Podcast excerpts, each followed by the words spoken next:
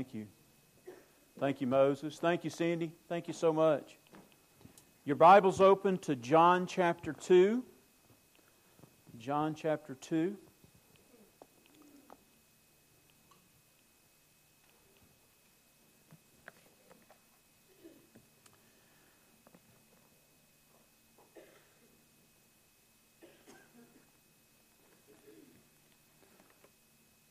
I just had, I just realized I forgot to give you the, the movie video clip to show. So I'm going to read it in John chapter 2. Several months ago, when Brother Ken, probably three months ago, is when Ken, I mean, he's our, he's one of us, uh, Ken, had come to me. You know, he left about a year ago, and you know the situation there, living in Montgomery and etc. But he came to me, I'd say, yeah, probably three months ago, talked to me about getting married again. And so when I uh, started, I thought that for the month of October I would do just a little part of the Gospel of John. So since I was going to do the wedding for Brother Ken, I thought, well, there is a passage in John that deals with Christ's first miracle, especially in Galilee, and, and uh, that was the marriage feast in Cana of Galilee. So since I was doing the wedding on Saturday, I felt like I would talk about the wedding feast in Cana of Galilee. So your Bible's open to John chapter 2. And we want to talk about this, uh, which is, it is probably true. It's probably one of Christ's first miracle, if not his first miracle. Or as John doesn't call them, uh, the other gospel writers use the word energy, or uh, really comes from our word dynamite, power of God. But John uses the word sign. He calls these miracles signs, and they're signs so that we might believe that Jesus is the Christ. Okay, so, so this is going to be the first sign, the first miracle recorded uh, in the Gospel of John. So I'm in John chapter 2. And by the way, before I read 2, verse 1, Brother Billy dealt a little bit with this. Go back to John 1. And I had given him last week, Brother Billy was with us, and what a blessing it was. Folks, I want you to know, and I haven't done this near as much as we used to for several reasons, but I need to be preached to. I, I, I need to be, and that's why I go to conferences, at least one or two a year. I need to be preached to. A couple of months ago, I went to a conference in Atlanta, and I heard 12 sermons in two days. I need that. Um, one of my professors, and again, this is, this is just God's calling. I, I'm not, my calling's different from yours, but one of my professors talked about being a pastor was like this. He said, You're a faucet that's always on, okay? And that faucet is on, and what you're doing is you're quenching thirst, you're watering seed, and you're extinguishing flames. That's what you do, and it never stops. And, and to a large degree, that's true. And so when I have the opportunity to hear somebody preach, that's important to me. And so Billy and I had been talking. He retired a year ago, and so we've been talking for quite a while. Moses and him go way back. I did not know that till after we started talking about it. So, so thank you for letting me have him. But he dealt with, I'd given him part of our title, you know, living in the light of eternity. And so he dealt with verse 4. But I want to go back to verse 1. Because what I don't want you to think about who's doing this miracle. It's, uh, it's God in human form is who's doing this miracle. He, he's the pre existent God, right? This is Christ. He's pre existent God. He's all God, and He's a living God. He is God in human form. But verse 1 says, In the beginning was the Word. And of course, immediately, and Billy mentioned this last week, I mentioned it several months ago. Immediately, your mind should think Genesis 1 1. Because what John's doing is he's talking about a new beginning life in Christ for those who believe. It's a new beginning, a new creation, a spiritual creation. So, in the beginning was the Word, and the Word was with God. He's equal with God. He's, he's equal and pre existent. He's God. This, he's talking about Christ. And the Word was God, and He was in the beginning with God. All things were made through Him, and without Him was not anything made that was made. In him was life. He's uh, not only is he eternal, but he's pre-existent, but he's also eternal. In him, talking about Christ, the Word was life, and the life that you and I get from knowing Christ is the light of men. So we have something, saved people have something that lost people do not have. And all of us should be like what Brother Angel, but thank you, Brother Angel, for sharing that. I, that was a blessing to me. Thank you for sharing. We, let me just say something. Again, I'm chasing rabbits. Okay, that's life. Uh, by the way, I can go over, but I won't go over as big as Billy did. Did huh? Remember? If you were here last Sunday, he went over 25 minutes, right? I may go over, but it won't be 25 minutes. So consider yourself fortunate, right? Okay. So now I've done lost my train of thought. But anyway, ma'am, Angel, thank you for sharing that. Oh, thank you so much. And I was thinking about this afternoon. Now, folks, listen to me. And I'm as to blame. I'm more to blame ten times than anybody ever in our church. This is my fault. I'm more guilty than anybody because I'm the preacher. But don't let today, we're going to have a festival this afternoon. I don't know how many are going to come. We may have some of our, because there's others going on. By the way, where's Bonnie in here? Now, there's Mulder's doing something, and Blue Ridge and Redland Hills down here is doing something. And the mission, that new church that started. Everybody's doing something this afternoon, so we don't know what our crowd's going to be. We should have some families from our school come. Some of you will come, whatever. But don't pass this up. Let this be a witnessing opportunity or a fellowshipping opportunity. You know, why don't you set a goal to meet somebody you don't really know and find out about them? And if given the opportunity, of all things, why don't we share the Lord Jesus with them? Isn't that something? So let's, let's stop doing things and forget the gospel. Let's do things with the gospel. You with me? So, Brother Angel, that message was just absolutely fantastic. Let, let me go back to John 2. So we know He's God. He's God in human form. He's pre existent. He's eternal. He was with God. He is God. Now He's doing miracles. Says on the third day. Isn't that interesting? Uh, on the third day. I'm in John 2 1. Do you know?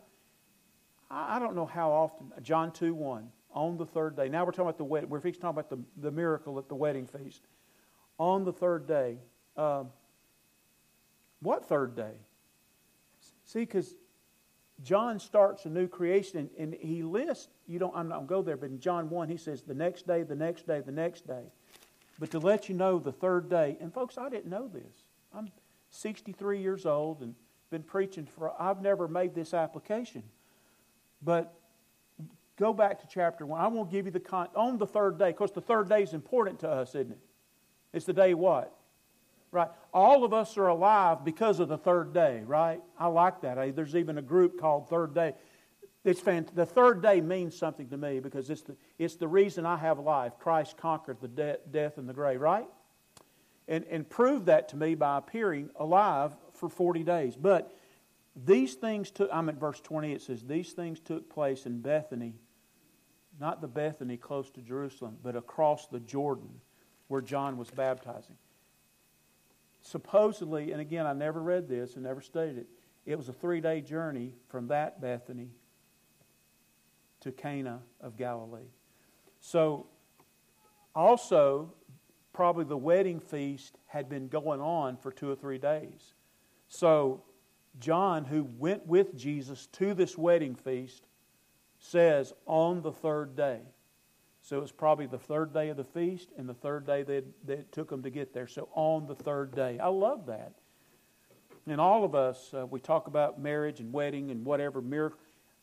All of us have meaning in life because of what happened on the third day, but we move on. Isn't it interesting when you think about this Jesus doing his first miracle, if in fact it was his first miracle? We know it was in Galilee, but his first miracle being at a wedding that, that's very significant to me when you think of the theology of, of, of marriage and, and weddings. And, and briefly, you know, because we, we had a short ceremony yesterday, uh, I didn't talk a lot. It's a lot of theology connected to marriage, and I love doing weddings because you can talk about it and share the gospel. I did a little bit yesterday, but I don't know if you th- realize that Genesis 1, 2, and 3, the very book of beginnings, begins with marriage. Right? God defines marriage Adam and Eve. And so every marriage is based on what God made. God made marriage. God defines what marriage is. That's in Genesis. Then you come to Christ, right? 4,000 years later, after creation, you have Christ. He marries the church. He calls the church his bride. Then, at the end of history, after the church age and we get to heaven, in, in, the, in Revelation 19, now think about this Revelation 19, 20, 21, and 22, all four of those chapters mention the bride of Christ. So if you think about it, the Bible from beginning to end is about marriage and a marriage covenant. And in our relationship with Christ, my personal salvation in Christ is described in the Bible as me being in, in a covenant marriage with Christ. And so, from beginning to end, the Bible talks about marriage. And it's interesting to me that Jesus performs his first miracle, a first sign, as the Bible says, at a wedding feast in Cana of Galilee. You know, and something else about marriage, and I didn't talk about this yesterday, but it was on my mind. You know, Adam and Eve were the only, and, and I thought about, I should have shared this in our class this morning, but Adam and Eve were the only married couple that's ever lived in innocence, sinlessness, perfect unity perfect righteousness, perfect holiness, perfect fellowship. Now, it didn't last forever, but they lived in it. That's the only couple that ever has, because every other married couple since the fall has lived with sin, right? So they and they didn't experience. We don't know how long they experienced it long enough to know what they had missed. But they're the only married couple. All the rest of us have dealt with sin and the battle with sin. That's why the third day is important. On the third day, there was a wedding at Cana in Galilee.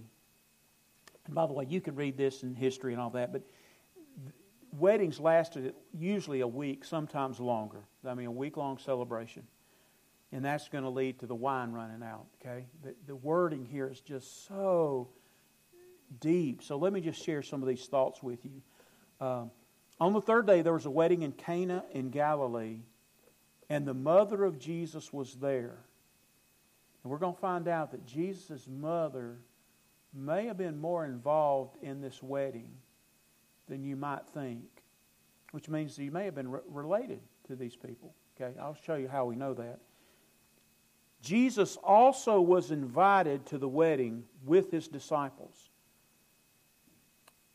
But we know that he wasn't there at the beginning. He shows up the third day. You with me?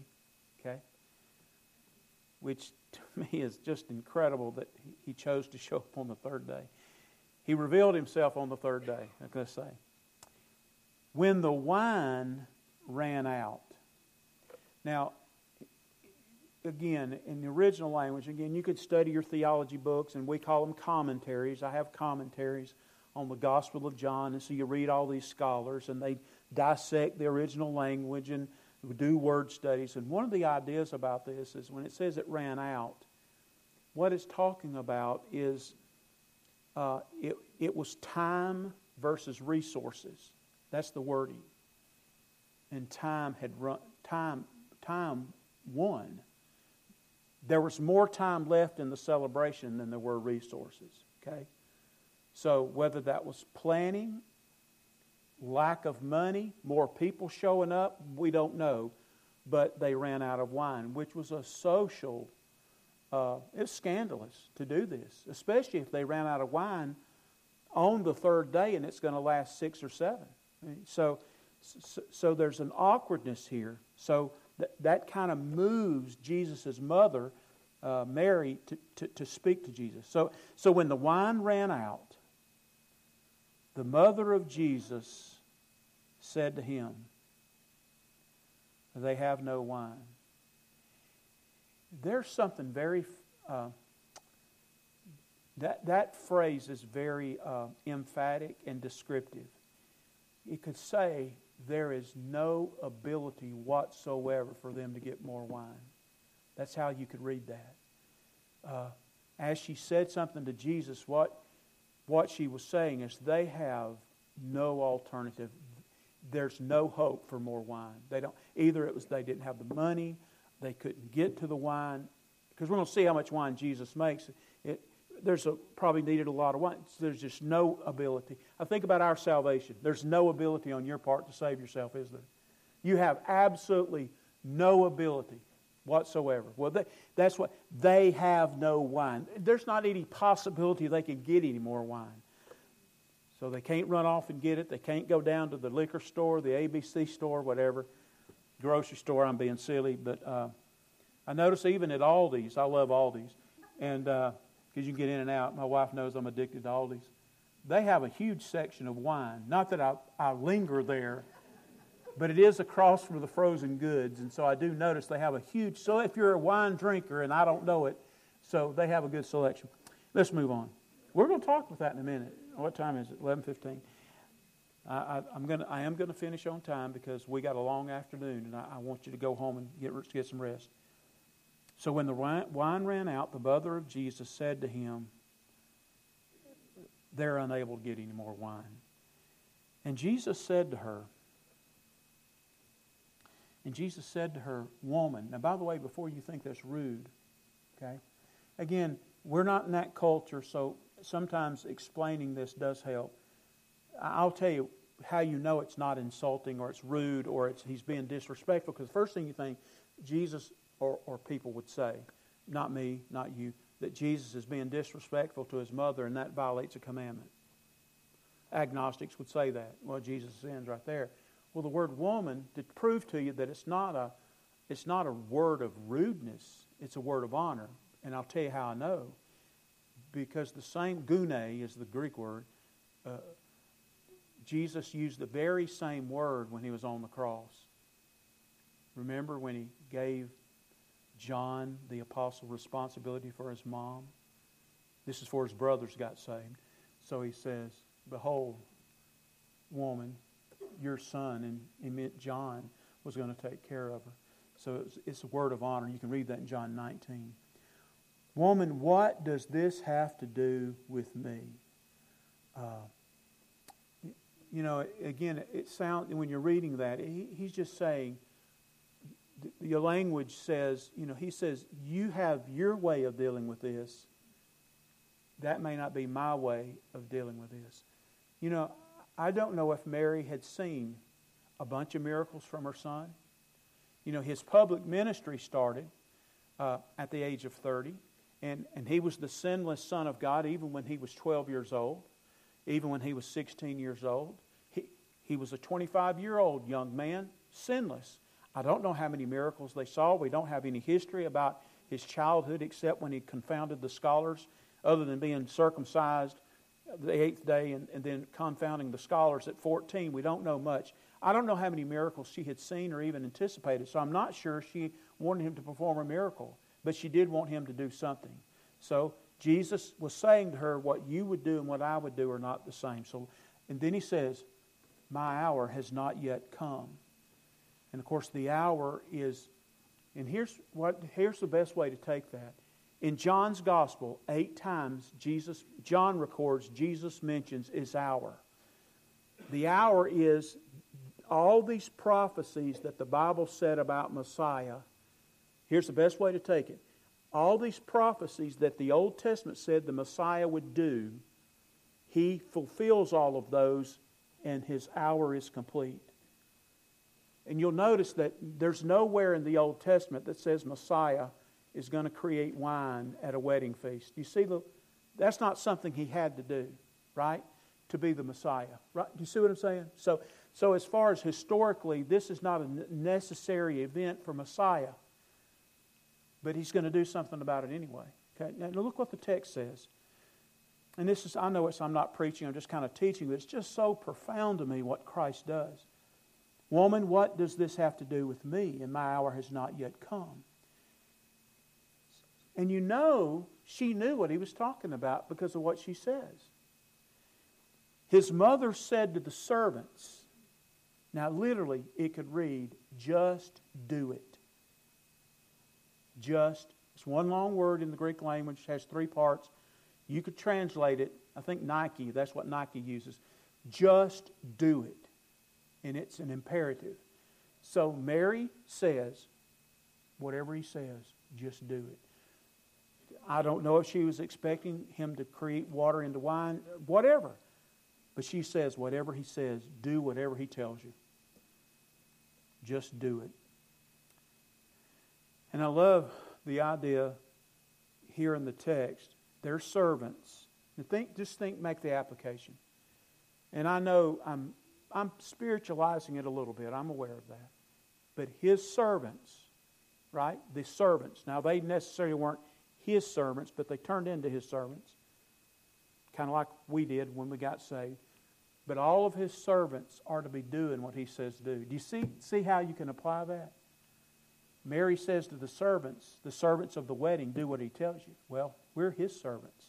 And you know what, what we're required to do? To do everything he says. We're to just do whatever he says. We're to be obedient servants as well. Jesus would later say in John 12, John 12, 26, this is part of the verse, wherever I am, there will my servants be. So everything that Christ said and did, that's the kind of stuff the servants of Christ will be saying and doing. John 12, 26. So she says, Do whatever he tells you to do.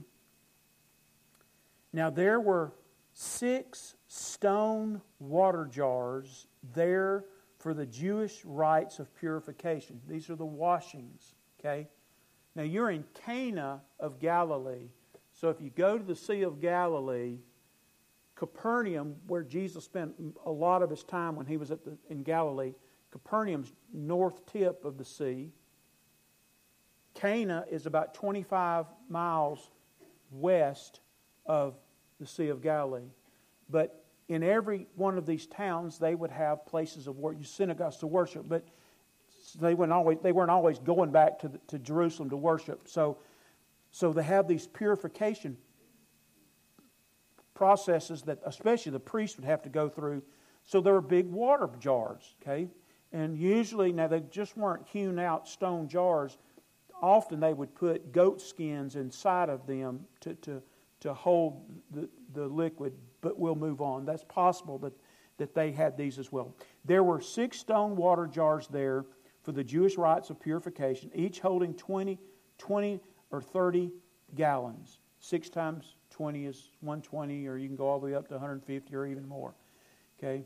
That's gallons of water. Okay? Jesus said to the servants, Fill the jars with water.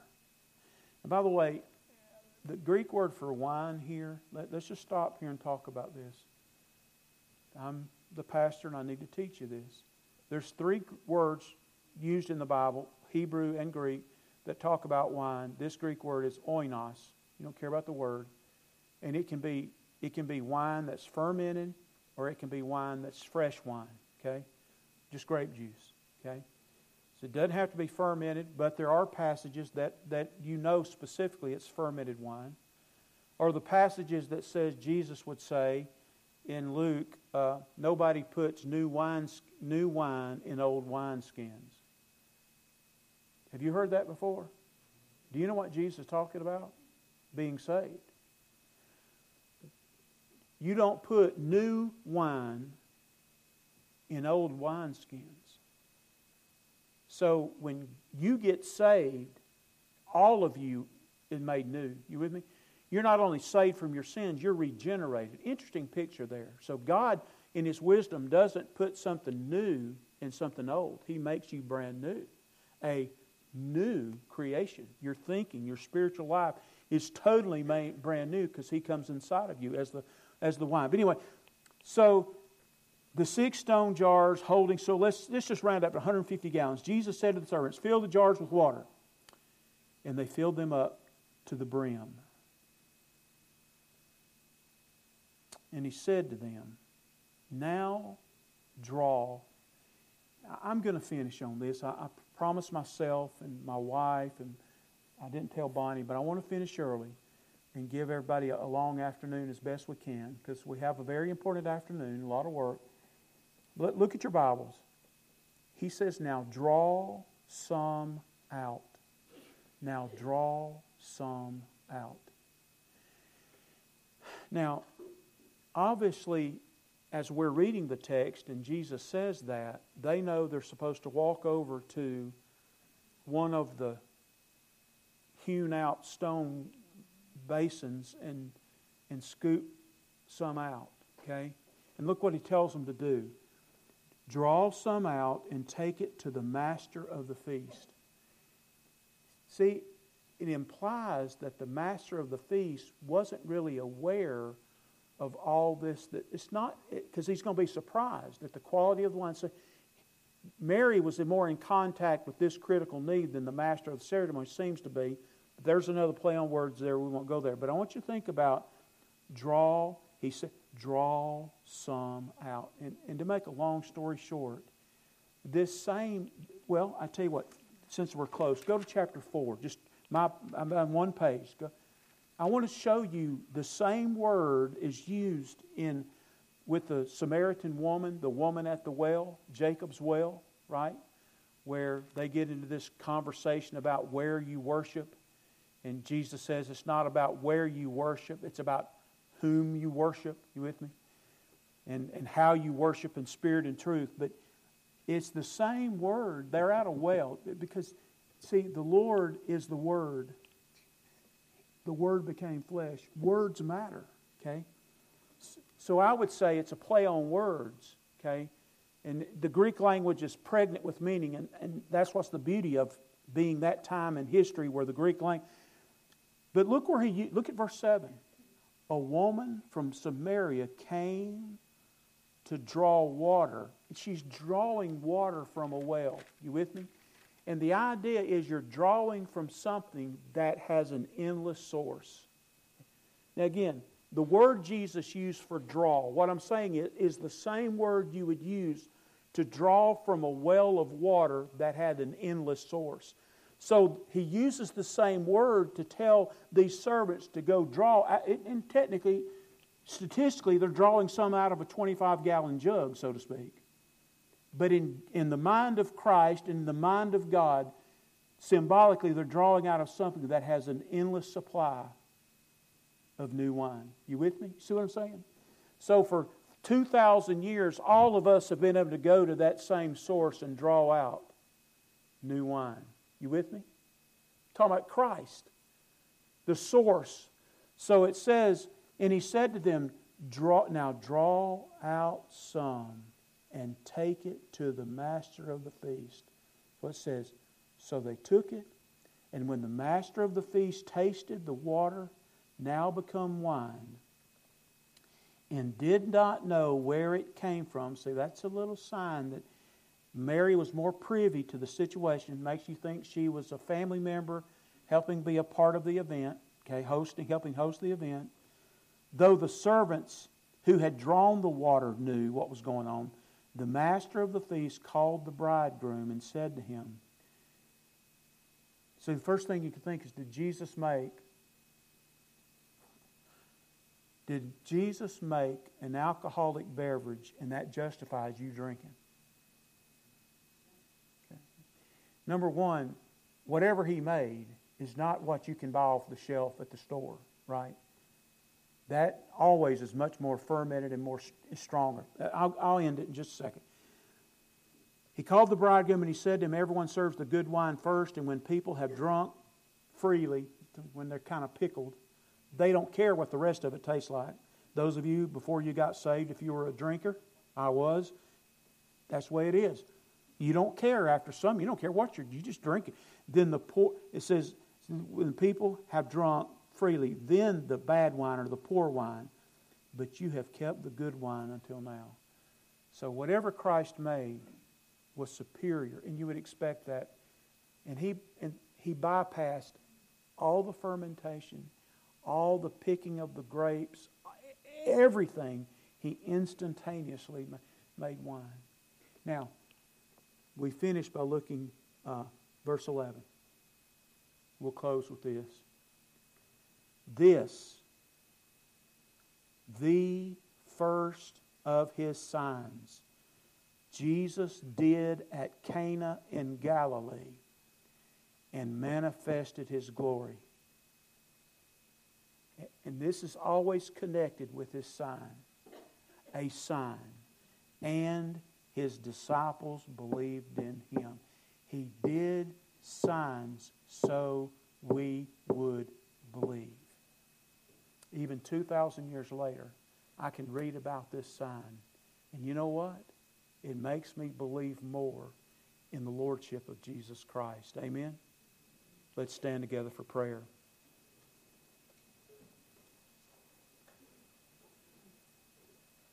Let's pray.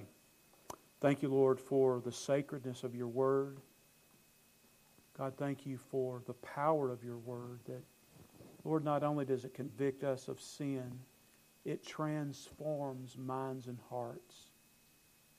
Father, as pastor of this precious church, I, I pray that you'll make today a very special day of fellowship and, and Lord, of outreach. Help us to be faithful in what we say and do. In Jesus' name, amen. Now, you need to stand right there. Dale wants to. Dale, Dale wants to sing a song. We we've been waiting on this for years, and uh, Moses, Bobby, um, you know, this month is pastor appreciation, and and uh, as a church, we've been behind the scenes, just kind of doing some things for you guys, and just a small gift and a small card to tell y'all thank you, and we do appreciate everything that y'all that y'all do, Robbie, Bryce. I know, uh, as chairman of deacons, it's, uh, it's good to have y'all here, because when y'all not here, I have to fill in. Moses, you're just out in the cold, I don't, I won't fill in, ever fill in for you singing. But, uh, it is a great, I'm very appreciative of you guys and what y'all bring to our church, and I know our family are, and Yeah. thank y'all. Don't you love your staff? That's great. Yeah. So, to show your appreciation, we'll see you at 4:30. God bless. Have a good afternoon.